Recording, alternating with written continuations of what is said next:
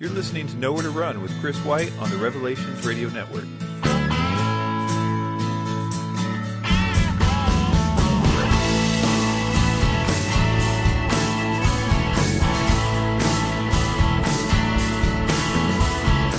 Hey, everybody, what's up? Welcome to Nowhere to Run. Thank you for showing up and tuning in. Uh, today I'm going to do a show and talk a little bit about the ancient aliens research that's going on. Uh, a lot of really good stuff has been uh, being found out by some of the researchers. I'm really excited about this whole project, and I think it's going to be a pretty fruitful ministry. I think a lot of people have a paradigm that is totally shaped by their belief in some aspect of what's taught in ancient aliens.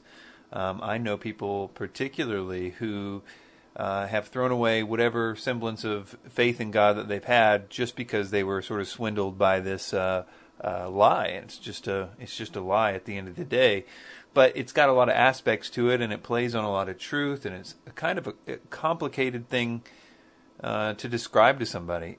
In one sense, there's a lot of stuff as we'll look at today that is just totally wrong. I mean, there's just there's an objective truth. They say one thing is true and it's clearly untrue.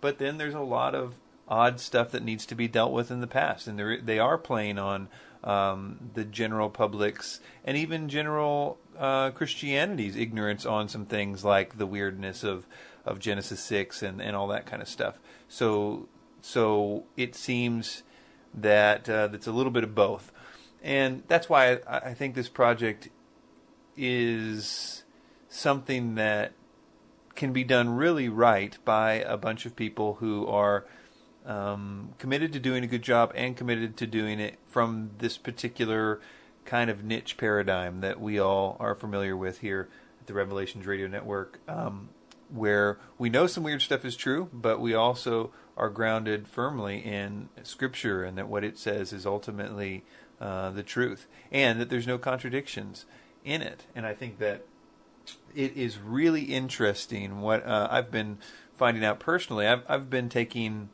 um, the subject of the Anunnaki, which is a maybe familiar concept to a lot of you out there um, who have trafficked in this kind of uh, stuff for a while. The Anunnaki are is the name of the a, a particular group of Sumerian gods. The Sumerians were uh, the earliest civilization that uh, we know of. It's the first writings that are known is the, the Sumerian writings, and then their religion and belief system basically became the later Akkadian or Babylonian uh, belief systems uh, hundreds of years later, with a lot of uh, tweaks and twists and changes and things like that. But it's basically the same thing. And so when I say Sumerian and Akkadian, know the difference between those two. Um, you know, I think one of the most interesting things about the Sumerian and their and Akkadian belief of the Anunnaki and other things is, of course, that they are talking about a lot of clearly biblical concepts. Um, the there are so many similarities to their things like the creation of the world or the creation of man or the flood or other similar things. And it's not just the Sumerians. That's the important thing for everybody to remember that there's a flood story with eight people and some animals, and it was about judgment, and it was sent by God. All these things, uh, in some lesser degree or greater degree, is in like almost every culture. Uh, there was a great uh, episode of from um, uh, from the bunker uh, with uh, with Derek Gilbert the other day. had a guy on that was, that said that more boldly than I'd heard it said. I mean, I've seen the flood myths, but I think he said almost every civilization minus like one or two, you know, or something to that effect. But uh, I've certainly seen, you know. The, the, the Chinese and the South American and, and you know completely different civilizations that obviously had no contact with one another all have a belief in eight people got off a boat with animals, you know, that was a judgment from God that destroyed the earth and, and some similar thing. And there's this great graph that I use in a um, uh, a video that I did called the Epic of Gilgamesh and the Flood, uh, something to that effect. I did a while ago that shows the the different levels of agreement that the different cultures have on this. And of course, the the idea is that the reason that all these cultures from all this time period knew about this stuff was because they remembered it. It was true. It really happened. From an anthropological perspective, regardless of where you stand on a global flood or whatever, you pretty much have to say everybody thought a global flood happened. That much is certain.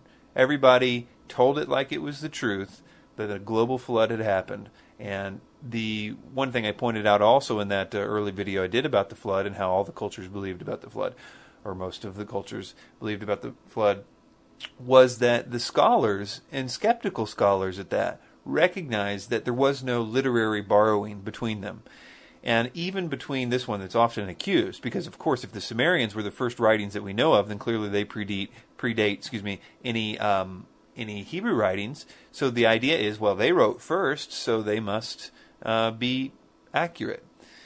But that's not what we get. Um, what you would expect is that a lot of cultures running parallel to one another uh, wrote about what you know about it from their perspective.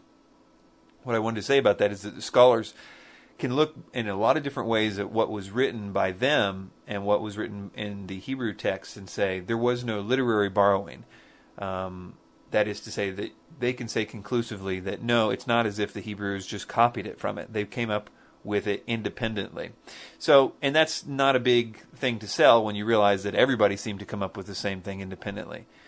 Uh, so that should be pretty easy to, to show to people. But I think it's important because I think what the Bible says is true, especially in like Romans chapter 1, where it says, although they knew God, they worshipped him not as God, and they went away, you know, as, as it says, they went away into their various uh, uh, sins. They rebelled against God. Uh, they, even though they knew him. And when you see the ancient world, even in the Bible, there, there, that starts to show up all the time. You start to see these these kings that are not supposed to know God. They know how to worship God. I was just thinking last night about, uh, you know, Cain and Abel and their sacrifices, and um, and you know, we're, we're not told that they were told how to do that, or there's all kinds of stuff like how did what did Enoch know about God exactly, and how did he how did these people know to build altars, and where did Melchizedek come from, and and even if you think that's a, a mystical Christophany or whatever, I mean, how did Abraham know to go to him, and and how did he? I mean, there's just so much understanding of the ancient culture about God and about how God is and what He's like and what creation was like the ancient world knew about God, but they chose to rebel against him. And there's all this evidence that they knew specifics about it. Now, as I'm going to talk about uh, the Sumerians here, they have uh, uh, their belief in like uh, cre- the creation of man and and different things. They have so many elements that say, "Well, that's pretty close," you know. But they also have a lot of skewed stuff, stuff that clearly is is not uh, jiving with the Bible. And so the knee jerk reaction is like, "Well, uh, that must be the true one because it's older, and so all these sort of details that are inconsistent with the Bible, they must be the ones that are true. But one thing that I plan on arguing in this uh, in this uh, project is that that's not that's not logical to say that for a lot of reasons. Specifically, you can watch as you study the Sumerian literature that they completely change the story all the time they change the story based on you know which god they are that temple is you know all of a sudden the story will completely change and that god will do something you know that they're they're they're the story is constantly morphing and changing just like you would expect it to if this game of telephone thing that people always accuse the bible of that's what you can like map and see clearly and especially by the time it got to the Akkadian version, I mean, it was just all all completely turned into a cult, and and it, but you can see the difference of and watch the story morph right before your eyes. Um, so there's no reason to think, okay, well, that it it's the truth. There was no there was no skewing of the facts. They didn't. They must not have skewed it to suit their purposes or to uh, and all this stuff. But that's exactly what you see happening with them. Um, the other thing that I would compare it and say what we're looking for is which one of these ancient cultures got it right, and what kind of criteria can you use to say which one of these guys had the most clear picture of what actually happened. And in that respect, of course, the Hebrew text never did change. There's no indication of change. There's no, you know, a good example is even the Isaiah scroll uh, showing that thousands of years of copying had copied it I mean, prist, in pristine. You know, uh, we they were all worried. Okay, you know, is this going to show that we've had this game of telephone for a thousand years since we now have these uh, scrolls? And they they found out it matched up with the Masoretic text like perfectly, which means that their scribes were serious about uh, about that stuff, and and so that's one thing. But also the consistent out in there about the flood, for instance, uh, about how the in the flood story just goes to show you the kind of similarities that they have. The, the in Atrahasis and the, the flood story in, in uh, the Sumerian uh, text, it talks about you know um, uh, dimensions of the boat. You know, there's in this cubit should be so many cubits, and then do that. And the same thing we see in Genesis. You know, he talks about the cubits of the boat, and so you, you get a sense that we're talking about a real similar thing. You know, not only did God tell to make a boat and, and everything, but he's in these dimensions of the boat. Now, the dimensions of the boat in the Sumerian text are is a big cube, and of course would not be a very seaworthy vessel to say the least. It would just um, you can imagine what a big cube would do on uh, weighted down with a bunch of animals on it on on the sea. But the Bible, as a uh, points to something that is so well engineered that modern naval engineers look at it and marvel uh, when you do a model of that and you think about the massive waves that it would take and the integrity of the ship. I mean, it's a it's a pretty it's a it's a pretty amazing thing. Just the dimensions of the boat. I mean, sea sea uh, worthy vessels would not get to that kind of level of of uh, um, and, and you know uh, engineering for to, until the modern era, and even then, one could make an argument that, that it was exactly what was needed for that unique situation in a global flood. But nevertheless, you get my point. The consistent logic is is also a point in the Bible's favor. But I want to talk about some things today that um, I didn't really understand the depth of the similarities between a lot of the things that they say, and how important it is to know what the divine council is in the Bible. Um, the divine council is all over the Bible in lots of different ways, and I've got a lot more to learn about it. So I'm just going to give a, a, thumbnail on it. I've got uh, I've just recently purchased Heiser's book on it, and uh, I've been brushing up on it. But I've immediately recognized how important it is for me to to know what what this is as as I study this uh, this Sumerian group of gods, the Anunnaki. Um, because that's the corresponding biblical figure in the Bible, the Anunnaki.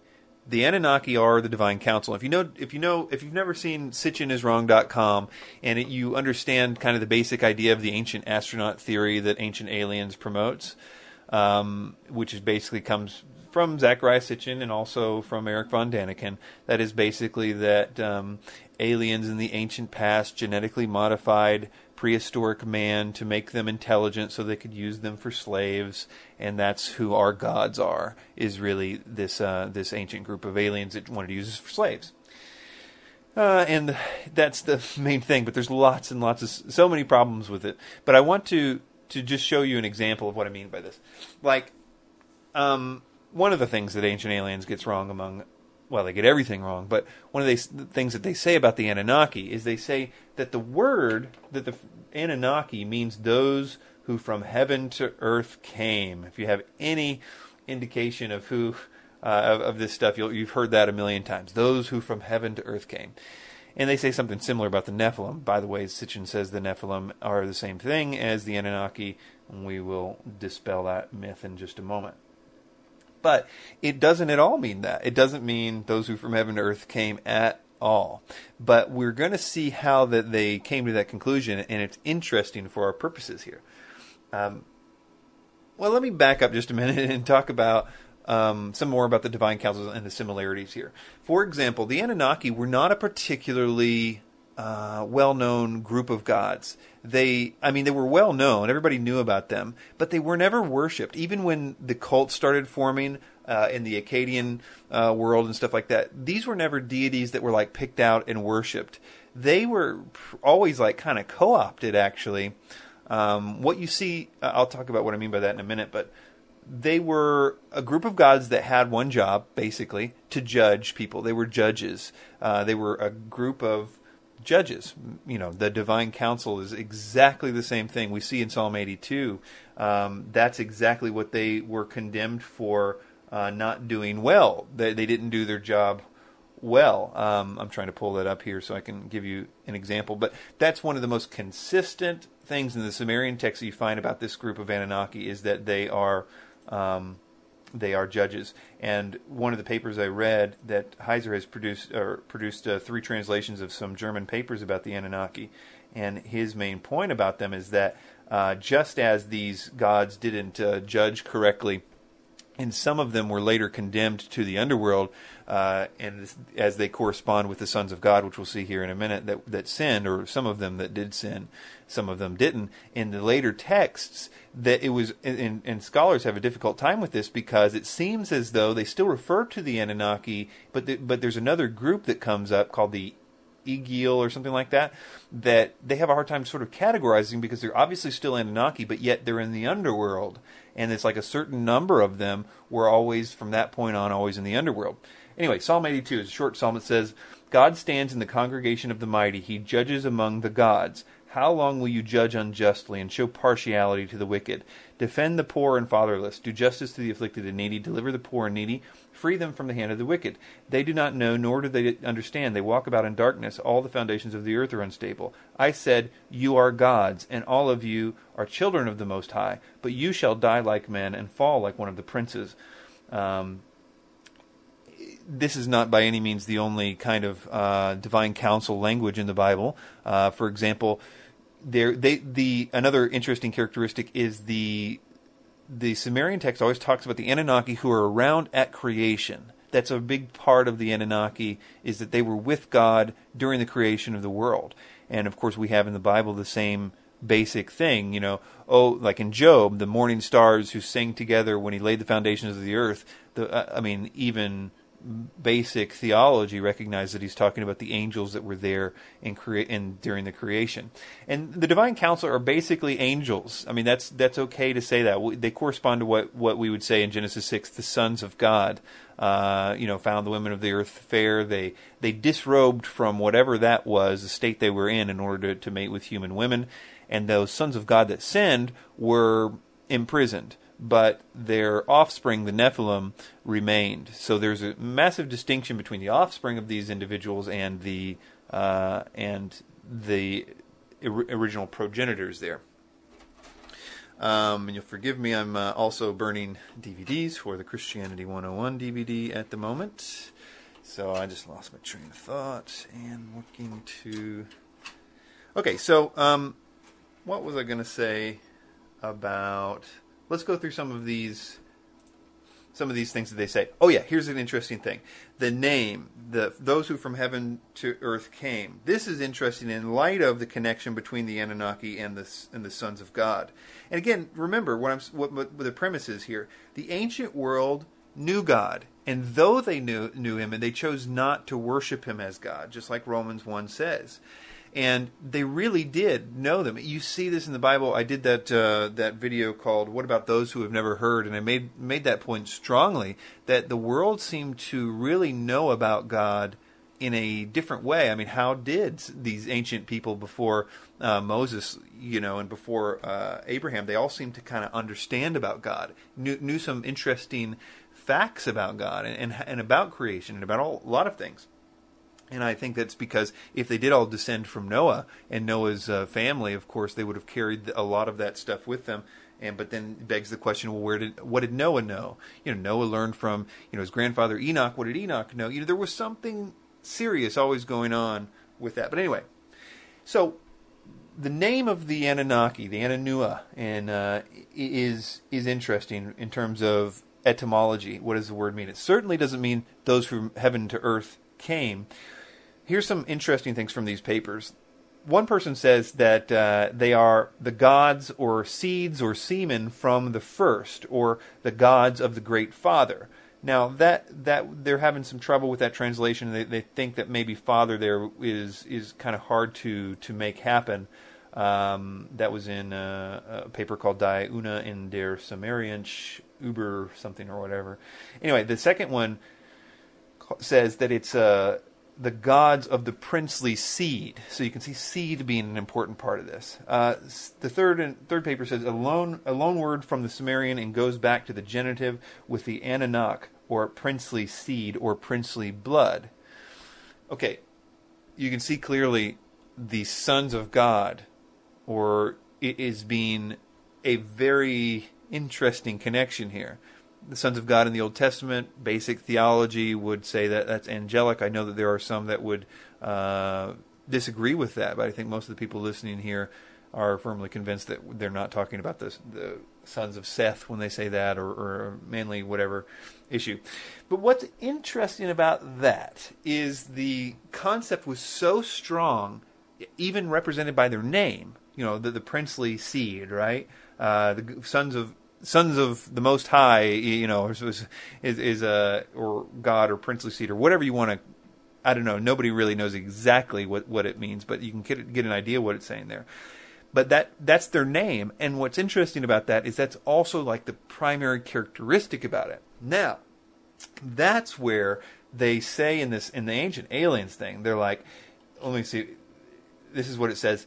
This is what the, the the guy actually says. It says word for word that these beings descended in flying vehicles. That is so stupid. It does not, in any way, shape, or form, say that these things descended from flying vehicles. They make the whole point in this in the ancient aliens that these things are always talking about coming from heaven and they come down from heaven and that's what their name is, those who from heaven to earth came. But here listen to where they're probably getting this idea and you can judge for yourself what the focus of this uh, is. Um, for for once, uh, as the An in the mountains. Keep in mind, An is is the god uh, is God, the who later in the Akkadian text was Marduk, the, the great, the God over everything, the God who created the other gods, the God who created the Anunnaki. And it says, um, as An in the mountains from heaven and earth the the Anunnaki gods conceived. So he conceived the Anunnaki in heaven. Okay, so it refers to the Anunnaki in relation to their conception in heaven by God another another thing it says to them went the An- Ananua, the gods whom whom An conceived in the sky. Another reference of it, it's almost like an addendum when it mentions the, the Anunnaki, the gods whom An conceived in the sky. So their reference to the sky, you know, who, which ancient aliens want you to believe that every time it talks about the Anunnaki, it's talking about them coming from the sky. That's not the focus of what it says at all. The only reason it mentions the sky is because it's referring to their conception by God, as their name suggests is also the prince, uh, the princely seed, those who were seeded by God, those who were created by God, the sons of God, as the Bible calls them.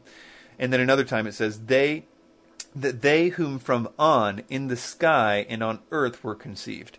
Here it talks about their their conception also uh, being on earth. That's another thing that's mentioned in other places.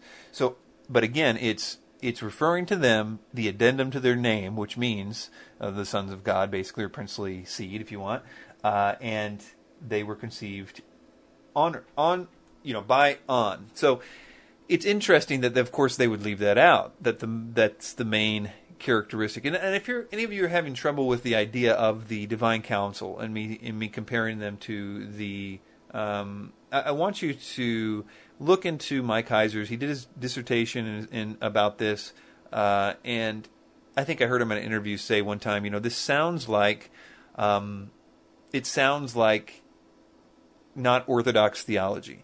And it and when all the talking about it kind of sounds not orthodox, but it is extremely orthodox. You end up the same place theologically you you were when you started, and this goes back, of course, to the their connection to the creation of man. They played a role of some sort, even if they just sat by and watched. It's the same way that they did in the Sumerian story, but they were there, and that's what the, I would say almost the primary thing about the ancient aliens and Zecharia Sitchin and uh, and von Daniken.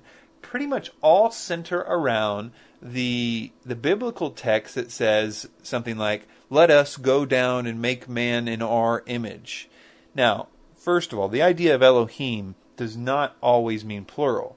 It can mean plural or singular. It, it, it's it's dependent upon the context. Much like the word sheep in English is dependent upon the context. The sheep are lost, the sheep is lost. It depends on if you're saying are or is as to whether sheep is singular or plural. Elohim, if you want to think of it like that, is exactly the same situation. The problem is, is that a few times the context demands that Elohim is plural. Elohim does not mean God in the same, that's why we say God small g, God big G. It doesn't really mean what we think it means in the Hebrew and oftentimes refers to um, angels, Elohim. And here it certainly does but it says, "Let us go down and make man in our image."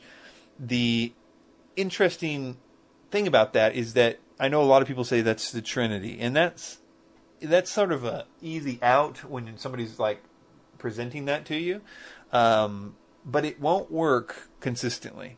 And it comes, as Heiser points out, if you try to sort of do the math on that and you take that consistently and take all the passages that refer to that and do all that stuff, then eventually you come to some contradictions that demand that these things are angels, just like the sons, you know, the, the, the as it says, the this, the morning stars that sang together when the earth was created and everything else like that.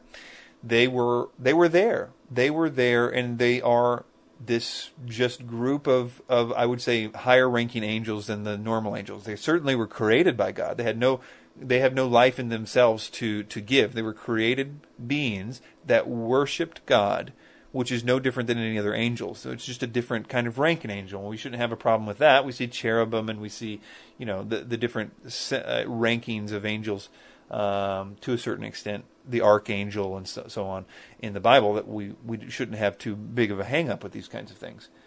Um, but uh, the creation uh, story in the Sumerian text is also, again, playing on, on this basic thing that, that the ancient world knew this stuff. It wasn't it wasn't shocking for the ancient world to know about the creation of the world. One thing I always think about with this is in Ezekiel's wheel. Um, Ezekiel's wheel is talking about the throne of God and that there are four cherubim around the throne of God and that there are wheels on the bottom of the the throne. And it's it's pictured I mean you can draw it out in uh, in with Ezekiel. It's certainly not a UFO and the wheel within a wheel is talking about wheels um, not uh, not a spaceship. And, and of course they they they pretend they didn't hear about 90% of what what is actually in Ezekiel. Um, but what's interesting about that, and Heiser does this in his uh, in his Ezekiel's Heavenly Throne Vision video. He brings out a lot of pictures that I didn't quite understand at the time um, what, what what it meant, but he was bringing out a lot of pictures of the ancient world, drawing pictures of thrones, like, and it was always similar, like these ancient, super ancient cultures depicted thrones um, with cherubim on it, four faces and wings, uh, wheels, and all this sort of stuff. And, and, and it and, and I know this this this trips out a lot of people. Um, I, I, put a video uh, and I put it put it on the Revelations Radio Network recently of uh, a, a, presentation that Heiser did about this, and people were kind of not getting it. I think because they were, they thought that he was saying, you know, that that the the Bible got this stuff from the ancient world. The ancient world, you know, drew pictures of thrones like this, and then Ezekiel was just copying some pagan thing that that's what I think people thought he was saying. And what I'm trying to tell you is it's a little more complicated than that, but it's you know nothing different. Not, I mean, it's just more validation of the Bible. But it, you have to take this one thing into account that the ancient world did know stuff like that. The ancient world did know somehow the what the throne of God actually looked like, whether that was passed down from people like Enoch, who was, you know, Noah's grandfather or whatever, who obviously walked with God. I don't know what that means exactly, but there was there was clearly a more intimate kind of um, back and forth with God and people, and I think revelation of God was uh, pretty significant. Um, so, anyways, I, I just want to to point that out, and I want to move on a little bit, I guess, here to some other things that were said. Um, you know, one thing that they say a lot here is this idea of the flying vehicle, and they show the, the solar disk. Uh, mostly they're showing the, the Akkadian solar disk because the Sumerian, much earlier solar disk, doesn't look at all. Doesn't it's not winged or whatever.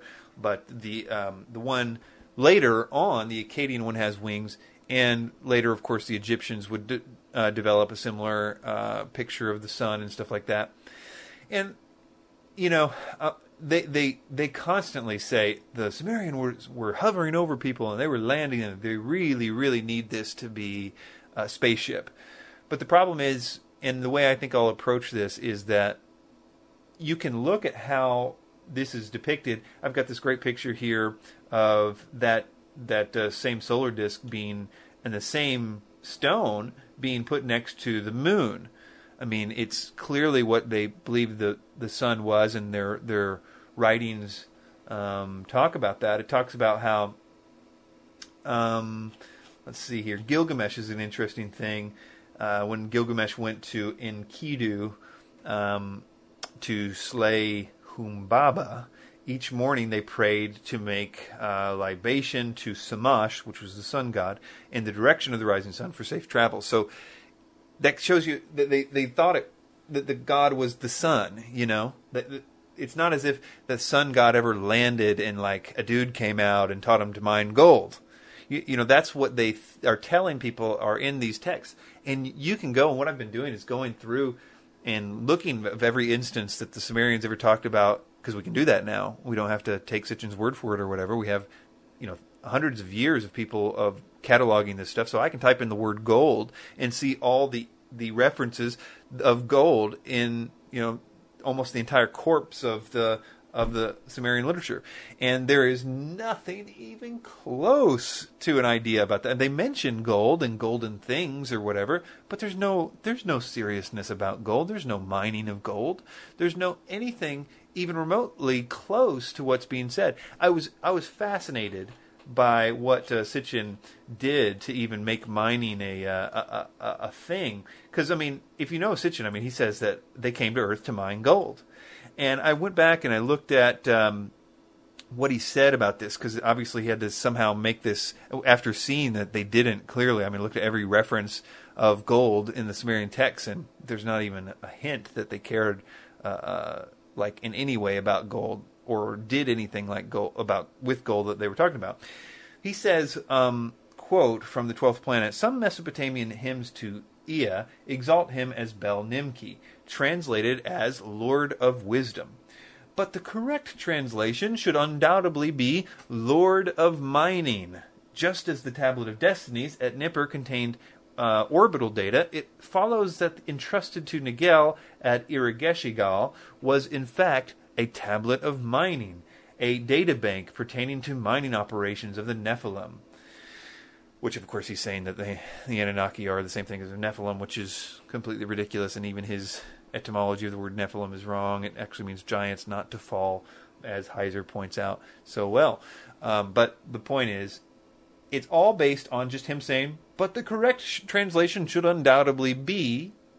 And he just tells us what the correct translation is. He doesn't give us any reason why the other translation was wrong, or, you know, there's no indication of that whatsoever. And the problem, of course, is that the Sumerians wrote dictionaries and the we have Akkadian Sumerian bilingual dictionaries where they tell us what the words mean, and they explain what the words means. And if wisdom meant mining, then it would just say this word means us digging out, you know, gold from the hills because we need it for our atmosphere or all these other things. And and if you read Sitchin about this this stuff about they needed gold for their atmosphere, it's completely entirely speculation on his part. He's like gold is really a good good material and can be used for many things, and why not atmosphere? And he goes through a little bit more rigmarole in order to come there, but it's basically, as you would expect, ridiculous. Um, they say that Adamu was created by um, uh, the primitive worker was was named Adamu, which of course they want. This is what they say that the they genetically modified the first man, and his name was Adamu. And of course, the Ancient Alien series puts plays that up a lot. You know, Adam Adamu, you know, and it makes this big, big, big, big, big deal about that. Problem, of course, is that Adamu doesn't mean man at all. It means red or blood. Uh, the color red. You can see the dictionary. I'll put that uh, in the in the video. The word man in Sumerian is not Adamu at all. It is um, the word is awil awilu or something like that. And Sitchin actually notes this. Um, let's see. So but Heiser in a paper writes that as well. But you know, the, the, the at the end of the day, I don't want to sell it too strongly because there was a connection between what was happening with the creation of this this uh, this um, man and how it mixed it with the gods to create him. Now, now keep in mind, this is where we get into they actually messed the story up, just like the cube and the flood story, and they got a lot of stuff wrong. We start to see the Sumerians kind of have what the New Age does to the Genesis 3 account of the fall of man. Like the New Age kind of makes, you know, twists it to make uh, their sort of sinful desires make, you know, the, the quest for knowledge very Gnostic. And man, I'll tell you what, one thing is absolutely clear that the Ancient Alien series is so seriously Gnostic in that way. I mean, they have entire episodes, and it's you know once every other episode they try to say, you know, in the Garden of Eden, what that actually represents is aliens, and you know, one of the alien races really wanted us to just, uh, they wanted us to be smart, and they wanted to give us knowledge, but there was an evil, bad alien race that didn't want us to do, and they didn't want us to have the tree of life, which is the DNA, which is being smart, and so they basically made uh, Satan the good guy, and there i mean i've got some clips of that. Just make your jaw drop from ancient aliens that is just saying just like the new age and everybody else does satan is really you know he's the good alien. He's our good god. He just wanted us to be smart and you know the other god is evil and bad alien and we hate him. And of course they don't say it exactly like that but you get the idea. And that's kind of what you sort of have here with this uh, with this creation story. But there, but the elements are too clear to disregard too. It's clearly the same story, just like their flood story is clearly the same story. Uh, you got boat, you got a boat, you got judgment, you got uh, animals, you got t- two people, or rather, you got eight people in the ark, and all this other stuff. It's uh, clearly the same story, but there are these elements, and one of these elements here starts to reveal itself.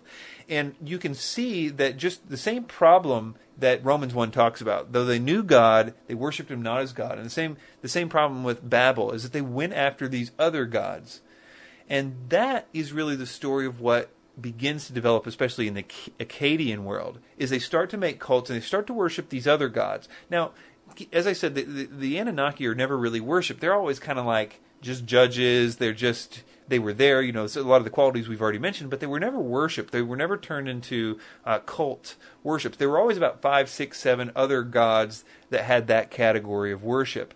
And it's interesting when you see the difference of how like a particular temple or a particular writing that was made by a priest of a particular god will always like exalt that god over the Anunnaki. Not not as though he created him, but he's like all of a sudden the ruler of the Anunnaki and that's what seems to happen per cult is they they take their favorite god and they make them like the ruler of or you know subservient or the Anunnaki is subservient to him uh, all of a sudden, but never it makes him created him. I mean Marduk in that case would always always have created him, but you know what I'm saying that they always sort of just they're never they're always sort of this this class of kind of flunkies. But uh, what, what I'm trying to say is that in Romans 1 and everything else, they went after these other gods and they worshipped other gods. And because of their worship of other gods, it started to really skew the true details that they had about this. And so from one cult to another, the story about this creation or the story of different things would be different to a degree.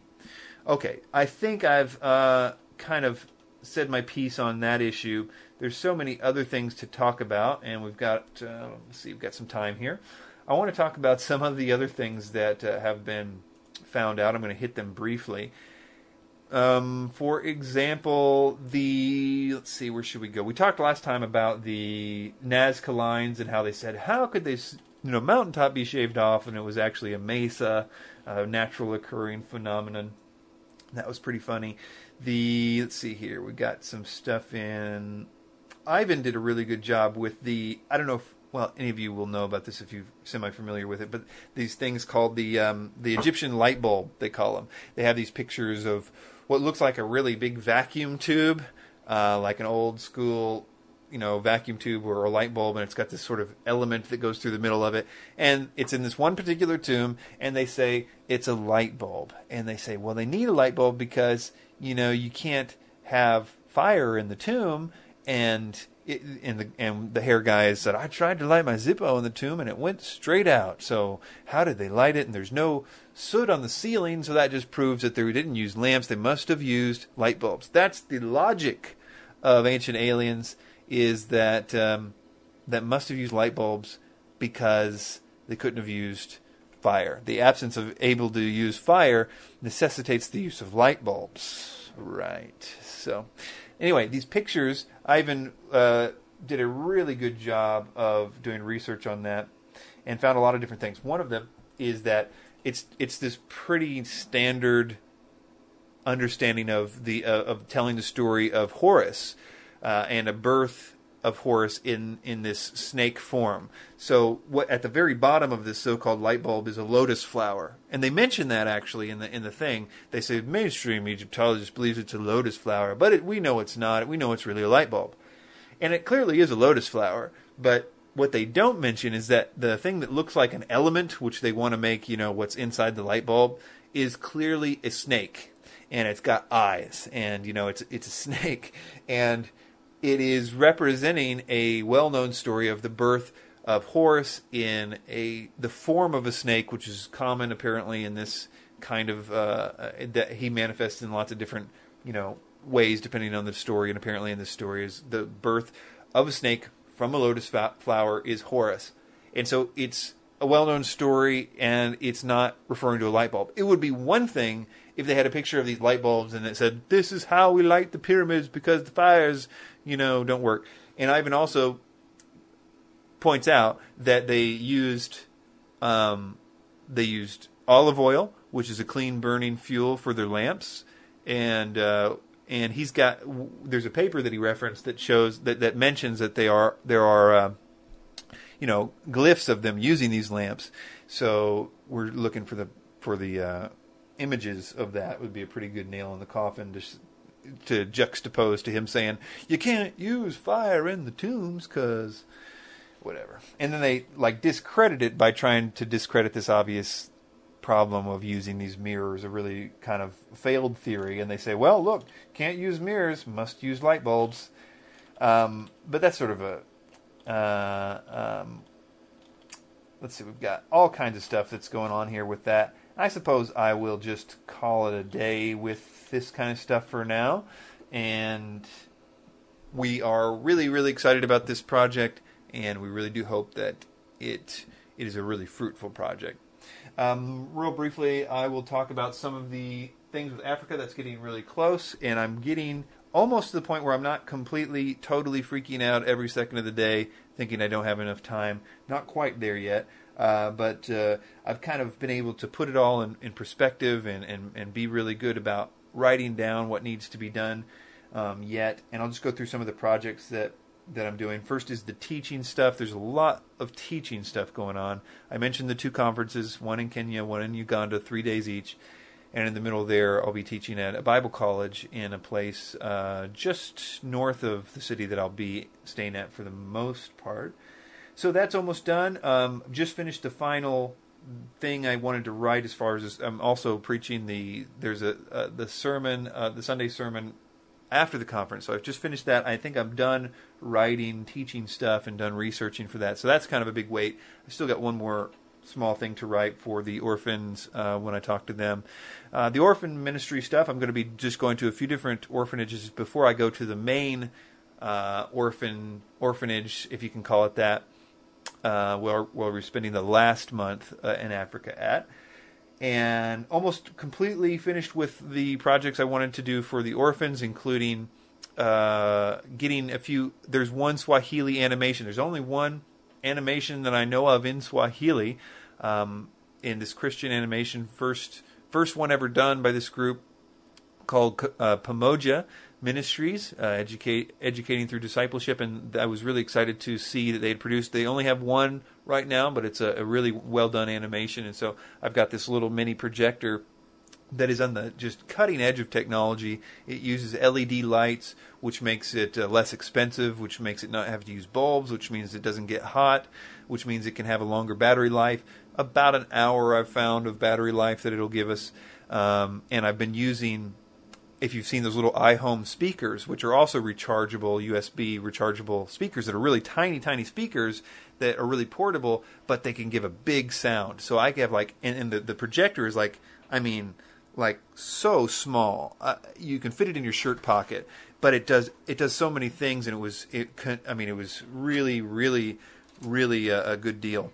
So that's that's part of what I'm going to be doing for the orphanage thing, but really, and I'm going to be using it for that and, and showing them movies and stuff. I've got the Jesus film and and, and all the Eastern um, dialects and whatnot, but but the real reason I have the the projector is to work with is to give it to the people that I'll be working with the, with the environmental stuff.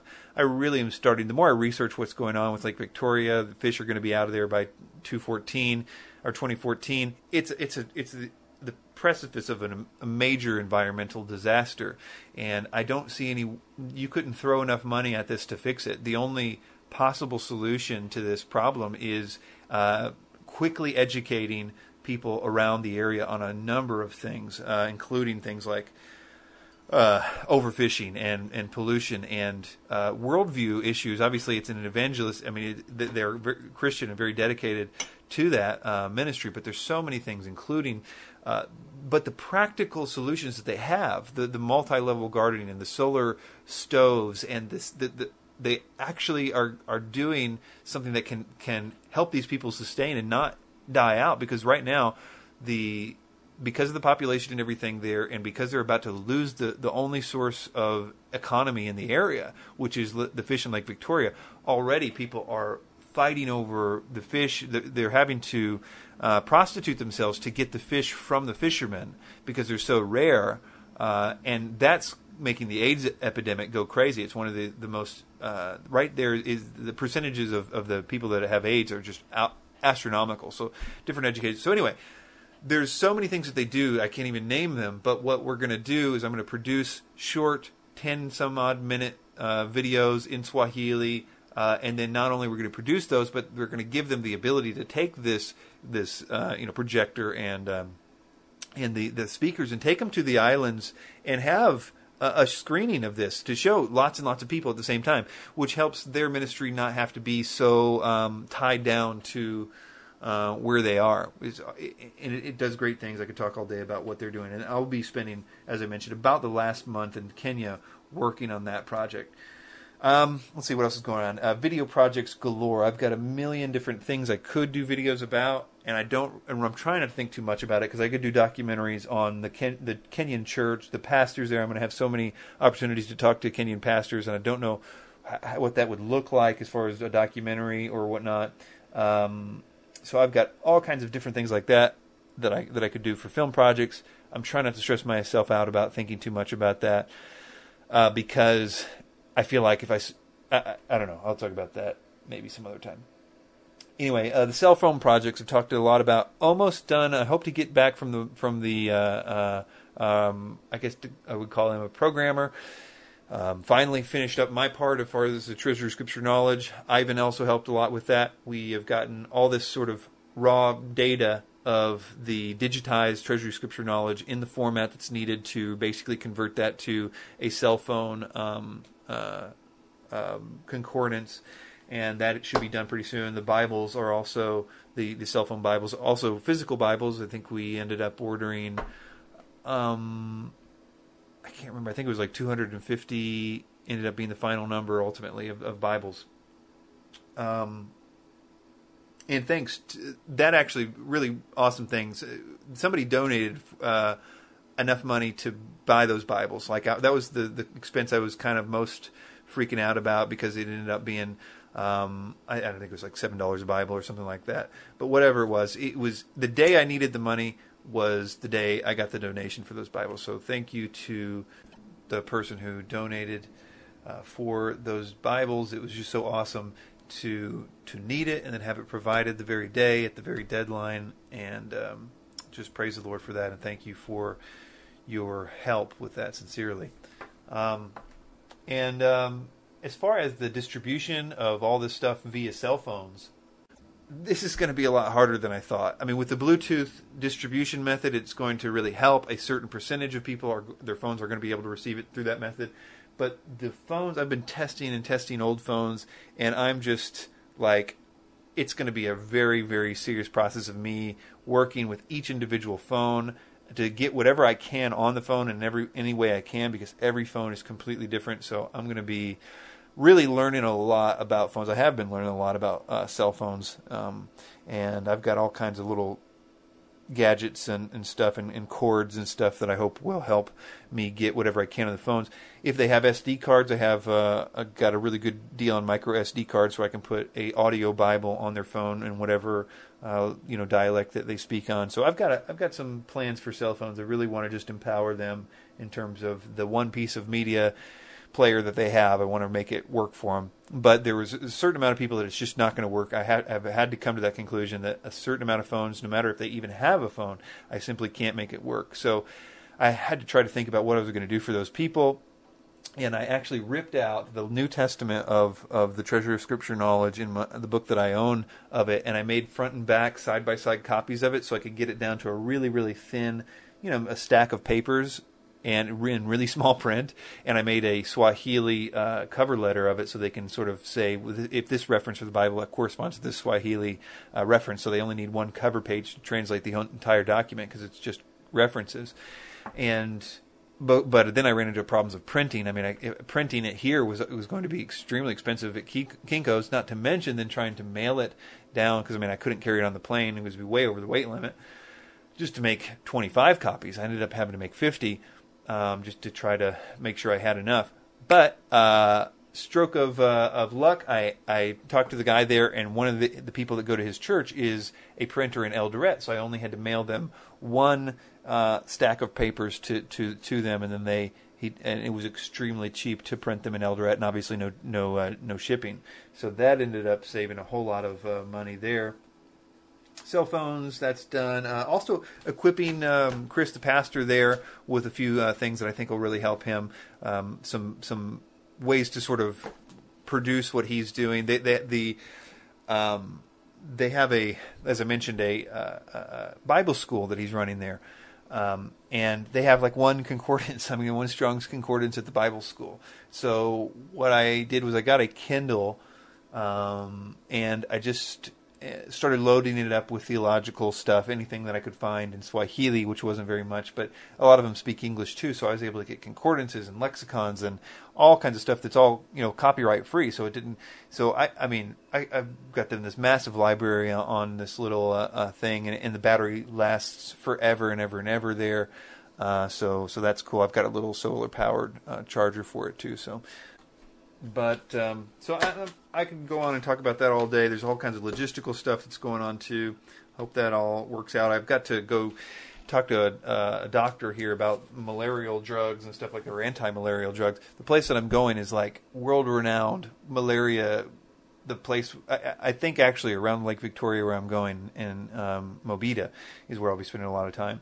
That it's it's like world renowned malaria place, like year round super malaria, and a lot of people die from it. Um, even I mean, a lot of kids die from it, and a lot of white people die from it because they're really never been exposed to it. Because it, it, eventually you you do kind of develop a, a resistance to it, but obviously I haven't had that opportunity, so I have to take some anti-malarial drugs, and I'll be there for a long time. So I've got to find ones that can be taken for a long time. And there are some crazy anti-malarial drugs like Malarone and uh, what's the other one that everybody uh, Lara V, not V.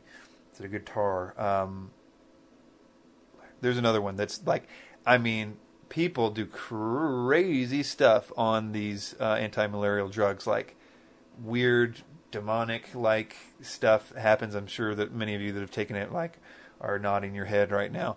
But I've read some stories that just blow me away. It's like it's like listening to yeah, it's just crazy stuff. So anyway, um, I guess I'll just end it. I'm right at an hour or close to it, and um, thanks to everybody for listening to the show and being patient with me for not getting shows out on a regular basis.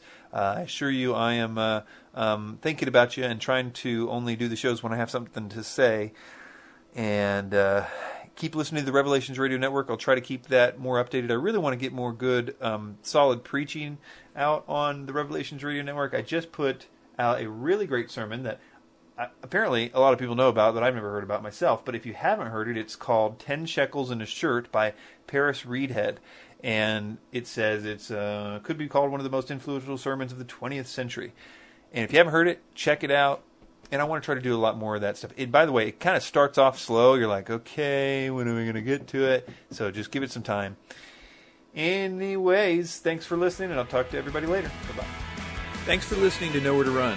You can download all of the archives to this show and others I've done for free at nowheretorunradio.com. Your prayers and donations are needed and appreciated. You can partner with me to reach many more people with discipleship, apologetics, and the gospel. Go to Nowhere to Run Radio to help support this ministry. Thanks for your time.